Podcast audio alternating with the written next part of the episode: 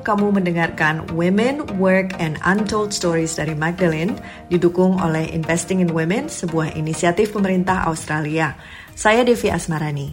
Ini adalah serial podcast yang menghadirkan narasi perempuan pekerja mengatasi tantangan, krisis, dan trauma di dunia kerja. Kali ini, kami mau mengajak kamu mendengarkan kisah Poppy yang berjuang dengan kondisi kesehatan mentalnya. Bagaimana hal itu mempengaruhi pekerjaannya, serta bagaimana dia mampu bertahan dan tetap mencapai apa yang diinginkannya. Catatan, episode ini bisa menjadi pemicu bagi pendengar yang menderita masalah kesehatan mental. Jika kamu terpicu setelah mendengarkan episode ini, kami sarankan untuk segera mencari dukungan profesional.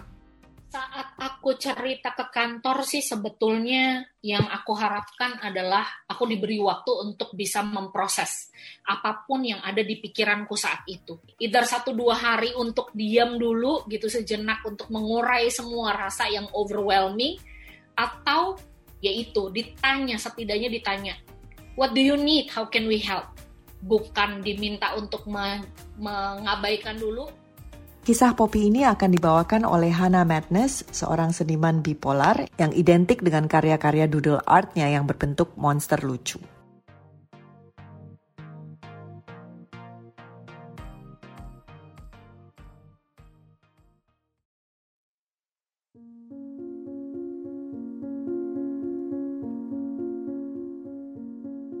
Tahun 2015. Tahun yang cukup berat buatku dan pasanganku saat itu. Kami mulai kesulitan untuk berkomunikasi satu sama lain. Walaupun kami menikahnya baru lima tahun, tapi sudah bersama hampir 10 tahun. Kami punya anak, usianya masih belum lima tahun. Awalnya cuma semalam gitu ya dia pergi, sampai kemudian jadi berhari-hari Sampai kemudian pernah seminggu dia nggak pernah pulang ke rumah. Pernah suatu ketika dia minta untuk pisah rumah. Kemudian akhirnya kembali pada saat anak kami ulang tahun. Aku udah punya perasaan gak enak karena dia bawa hadiah banyak. Dan hadiah itu beda banget lah. Itu bukan stylenya dia gitu. I know him for quite a lot of time. Terus uh, kemudian kita berusaha baikan, baikan, uh, kita sudah mulai uh, pahami apa yang mau kita uh, tuju bersama, ingin jadi orang tua yang baik, ingin begini, ingin begitu. Tapi bulan berikutnya makin parah. Saat itu aku ngurus event besar di atrium Senayan City. Dia pamit kerja ke aku dan anakku. Saat itu anakku kondisinya mau tidur, nanti hari uh, Sabtu papa pulang itu hari Kamis pamitnya hari Sabtu nggak pulang hari Minggu coba cek. Masih dibaca BBM-nya tapi kemudian nggak ada kabar lagi. Sampai di hari Senin dini hari. Lagi loading dan kemudian aku dikasih tahu sama uh, salah satu perempuan yang saat itu dekat banget sama aku udah kayak adik sendiri. Hmm, kalau dia tahu keberadaannya suamiku ini. Kami pergi menuju sebuah kosan. Perasaan hati udah gak menentu. Aku diam di situ dari jam setengah satu pagi sampai jam setengah tiga pagi. Aku coba memberanikan diri. Apakah aku masih gedor pintunya atau aku gimana? Wah itu perasaan udah gak keruan lagi. Somehow aku tahu kalau it's the end, tapi uh, somehow aku juga tidak mau menerima kalau it's going to be the end. Bingung saat itu rasanya seperti apa. Aku titipkan nomor teleponku ke pemilik warung dekat kos. Aku bilang, sampaikan saja kalau istrinya, namanya Poppy, mencari dia. Saya nggak mau cari ribut. Saya hanya ingin dia tahu kalau saya mencari dia. Begitu pulang aku lihat anakku dengan perasaan sedih banget. Saat itu yang dipikiran aku adalah, aduh kasihan banget kamu nak, karena bapakmu nggak mau sama aku, kamu ditinggal begitu saja juga.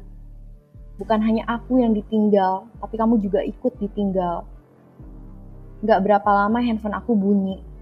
Ternyata dari orang yang di warung itu ngasih tahu, Kak, ini suaminya keluar sama pacarnya bawa gembolan baju kayak mau kabur deh Kalau kakak mau ke sini, ke sini.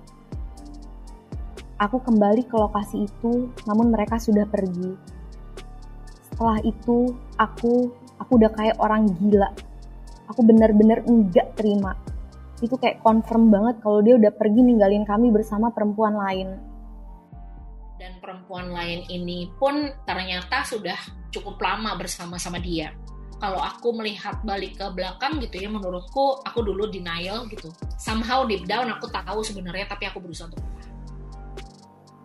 dari situ aku udah benar-benar cannot function.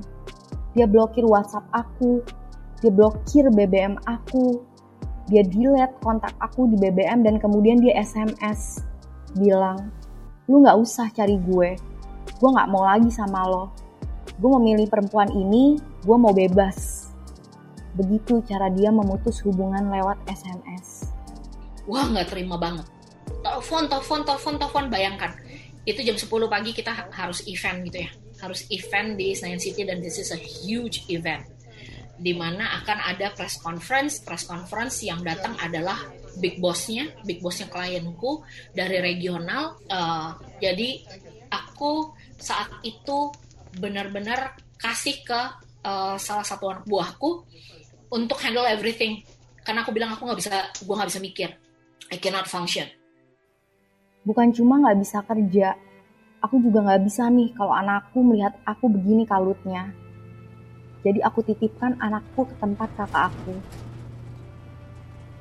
Belum selesai sampai di situ, aku terima SMS lain dari dia. Dia bilang, lo jangan percaya sama anak yang sekarang lo pikir bantuin lo. Gue udah tidur sama dia, makanya dia nggak terima kalau gue nggak milih dia juga pada saat gue pergi. Jadi jangan lu pikir kalau dia lakuin ini, itu membantu lo adalah buat lo. Aku kontak perempuan itu. Confirm. Perempuan yang udah aku anggap kayak adik sendiri itu ngaku. Iya, I slept with him. Dia bilang, we are in a relationship. Aku broke down. Sepanjang jalan tol menuju ke rumah. Aku nangis sampai gemeteran. Sampai supirku tuh udah nggak tahu mesti ngomong apa lagi kali ya. Bu, istighfar, istighfar, istighfar. Cuma gitu doang yang dia sebutin. Sampai rumah, supirku lari masuk ke rumah minta ART aku untuk ambilin air putih hangat. Setelah aku minum, and then something switch. Aku bener-bener berhenti nangis, berhenti diam. Aku keluar dari mobil, masuk kamar mandi, cuci muka, ganti baju. Aku keluar lagi dan bilang ke supirku, kita balik ke Senayan City. Aku benar-benar switch. Dari yang nangis ke yang, oke, okay, let's go. Hari itu aku balik lagi ke Senayan City. Tapi selama itu otakku kayak kosong, udah gak ada isinya. Nah, pada jam makan siang hari itu, aku tuh sempat ditanya sama salah satu anak buahku. Ambiar tuh cerita. And it was the worst decision. Kenapa? Sebab cerita itu nyampe ke bosku. Ke big bosku. Hasilnya, big bosku ngamuk pada saat aku dalam perjalanan pulang. Aku diamuk tuh habis banget lo hari ini sama sekali lo nggak ngecek kerjaan, uh, lo membiarkan masalah pribadi lo menghalangi lo untuk uh, profesional dan lain sebagainya dan lain sebagainya. Abis lah pokoknya. Aku uh, pulang dalam kondisi gemeter lagi gitu karena baca pesan-pesan dari bosku. Lalu aku bilang ke dia, gue sepertinya harus resign. Dia bilang, lo jangan ambil keputusan sekarang. Nanti hari Senin kita ngobrol tapi aku udah gak kuat. Rasanya gak enak, gak bisa makan, gak bisa ngapa-ngapain. Gak nunggu Senin, hari Jumat itu akhirnya aku minta ngomong sama bosku di ruangannya. Bosku perempuan. Akhirnya dia tanya, Oke, okay, tell me what happened. Itu aku nangis sejadi-jadinya. Saat itu mungkin bosku belum paham bagaimana cara merespon situasi seperti ini. Tapi itu adalah respon terburuk menurutku. Respon terburuk yang aku dapatkan dalam kondisi mental yang lagi buruk banget. Lo itu pencari nafkah. Kalau lo berhenti, anak lo mau makan apa? Gua begini, begini, begini jadi lo mestinya bisa juga seperti gue. Dia membandingkan uh, problemku dengan problem yang mirip-mirip dengan problemnya dia gitu. Dan aku bilang ke dia, aku ingat banget aku bilang ke dia, gue bukan lo, I'm not you. Gue merasa tidak fair buat gue untuk memaksakan diri gue terus bekerja dalam kondisi yang lagi nggak karu-karuan secara mental dan fisik. Yang kedua, nggak fair buat anak buah gue karena mereka jadi harus ngeliat leadernya mereka dalam kondisi yang tidak prima gitu. Dalam artian nggak siap untuk bekerja. Yang ketiga, nggak fair untuk perusahaan karena gue tidak bisa bekerja secara profesional sesuai dengan ekspektasi. Aku tidak sanggup bekerja dengan kondisi psikis seperti itu aku cerita ke kantor sih sebetulnya yang aku harapkan adalah aku diberi waktu untuk bisa memproses apa pun yang ada di pikiranku saat itu. Aku diberi waktu either satu dua hari untuk diam dulu gitu sejenak untuk mengurai semua rasa yang overwhelming atau yaitu ditanya setidaknya ditanya what do you need how can we help jadi bukan diminta untuk mengabaikan dulu disisihin dulu lah nih gitu. Yang masalah pribadi masalah pribadi masalah pribadi. Urusan kerjaan kan tetap harus jalan. Setelah aku bilang aku resign puji Tuhan nggak sampai 24 jam kantor yang lama minta aku balik kerja di sana dan ditanya bisa masuk kapan. Aku bilang I can only start in January. Di sisi lain, challenge lainnya datang dari anakku.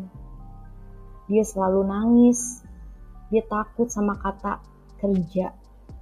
Sebab bapaknya pamit bekerja dan kemudian gak pulang lagi. Di awal-awal anakku selalu nangis kalau misalnya aku berangkat kerja karena bapaknya pamit untuk bekerja dan kemudian gak pulang lagi. Jadi setiap kali aku pamit kerja tuh dia udah yang anxiety banget gitu. Setiap hari nangis jam setengah empat sore pasti dia nelfon nangis, mama pulang atau enggak? Mama nanti pulang enggak? Aku bisa lihat mama enggak? kayak gitu dan aku nggak ngerti how to deal with that saat itu yang ada di pikiranku adalah aku harus membantu anakku aku minta tolong ke temanku untuk ketemu psikolog anak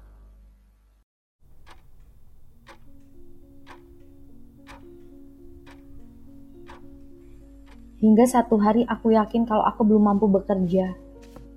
I woke up in the middle of a night. Anxiety attack, panic attack. Gak bisa nafas sampai aku pipis di celana. Itu momen di mana akhirnya aku sadar, gue nya juga butuh pulih, bukan anak gue doang. Dan aku inget banget aku kirim WhatsApp kedua orang sahabatku. Aku bilang, I think I need help. I think I'm depressed. Dan besoknya temanku langsung, oke, okay, kamu butuh apa? Kamu butuh apa dari kami? How can we help? What do you need? Itu pertanyaan yang paling tepat yang menurutku pada akhirnya membuat aku merasa aman. Membuat aku merasa kalau aku tidak sendiri. Enggak, mereka tidak berusaha menganalisa, mereka tidak berusaha untuk memberikan solusi, tapi mereka tanya, what do you need? How can we help? Akhirnya aku dipertemukan sama satu teman lama, satu kolega lama, yang memberikan waktu itu memberikan akses ke uh, psikolog keluarganya yang mau memberikan konsultasi dan memberikan bantuan secara pro bono. Dari situ tidak hanya aku memilih diriku untuk tenang, tapi aku juga memilih anakku untuk kita bisa pulih sama-sama sebelum kita mulai melangkah lagi. Akunya sebagai orang dewasa yang bertanggung jawab terhadap kesehatan mental anakku juga perlu pulih. Sehingga aku bisa bantu dia untuk lebih kuat ke depannya gitu. Aku akhirnya menyadari kalau akunya perlu sehat uh, fisik dan mental untuk aku bisa mencapai apa pun yang aku uh, tuju gitu. Mau bentuknya pekerjaan aku mesti sehat uh, fisik dan mental. Mau bentuknya uh, pemeliharaan anak mendidik anak mengasuh anak akunya juga perlu sehat fisik dan mental gitu. Dan there is nothing wrong with taking that um, decision aku saat itu sempat mikir kalau keputusanku salah. Tapi looking back gitu ya kalau aku inget-inget ke belakang itu adalah keputusan terbaik yang pernah aku ambil. Terlepas memang ada kesulitan tuh ada tantangan lainnya gitu yang yang aku hadapi setelahnya. Perlu waktu untuk menyadari dulu kalau ada yang perlu kita address dalam diri kita. Kondisi mental kita kemarahan yang begitu besar misalnya jadi proses menyintas aku pun ini membuat aku paham bahwa kuncinya ada di kita. Bagaimana caranya kita membantu diri kita sendiri pada saat kita ada di posisi yang sama lagi. Ketika aku masuk kantor yang kedua ini, aku sampaikan aku sedang dalam proses pemulihan. Aku sampaikan di awal. Sehingga siapa pun yang dalam tim aku akan bisa paham bagaimana cara menavigasi pekerjaan di kantor kondisi aku sama anak-anak aku sekarang baik-baik saja, puji Tuhan. Aku mau berbagi tips kepada teman-teman. Namanya teknik STAR. STAR ini S-nya adalah stop, berhenti dulu, berikan dirimu waktu untuk berhenti sejenak. T itu think, ini apa ya yang aku rasakan? Apakah aku marah, ataukah aku sedih, ataukah aku apa? A, assess, ini datangnya dari mana? Oke, kalau misalnya gue marah, terus gue marah gue mau apa? Gue marah, gue mau posting di sosial media lalu apa? Apa yang akan terjadi kalau misalnya gue lakukan itu? Jadi kita memberikan jeda sebenarnya sebelum kita berkata, bersikap, bertindak apa pun. R-nya bisa jadi respon, bisa jadi regain power. Jadi kita ambil lagi kendali. Kita mengambil kendali lagi supaya kita balik lagi ke balance. So, kalau misalnya teman-teman ke trigger yang perlu kalian lakukan, kalau menurutku, menurut pengalamanku adalah stop dulu. Berikan waktu buat diri kalian berhenti. Berhenti itu bukan berarti tidak ada progres ya teman-teman, tapi berhenti itu adalah bisa jadi kunci untuk kalian memproses, memahami, mengurai, setelah itu kalian bisa ambil kendali lagi. Halo, saya Hana Madness dan baru saja saya membacakan kisahnya Poppy.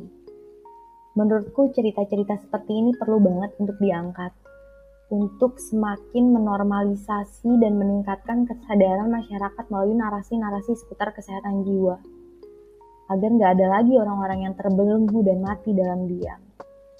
Karena sering kali hal yang tampak kecil bagi kita itu sangat besar dan berat bagi seseorang yang mengalaminya. Maka dari itu dibutuhkan empati. Namun sayangnya sering kali empati itu baru muncul ketika kita atau orang terdekat kita pernah atau sedang mengalami hal yang sama. Kita tidak perlu lagi menunggu kita hanya perlu untuk terus belajar mengedukasi dan meningkatkan kepekaan diri kita dalam bersikap kepada orang di sekitar kita demi terciptanya ekosistem yang bersifat aman dan support. Kamu baru saja mendengarkan kisah Poppy yang dibawakan oleh Hannah Madness. Psikolog klinis dewasa Aenea Marella memberikan pandangannya tentang pengalaman Poppy ini. Kita simak komentarnya yuk.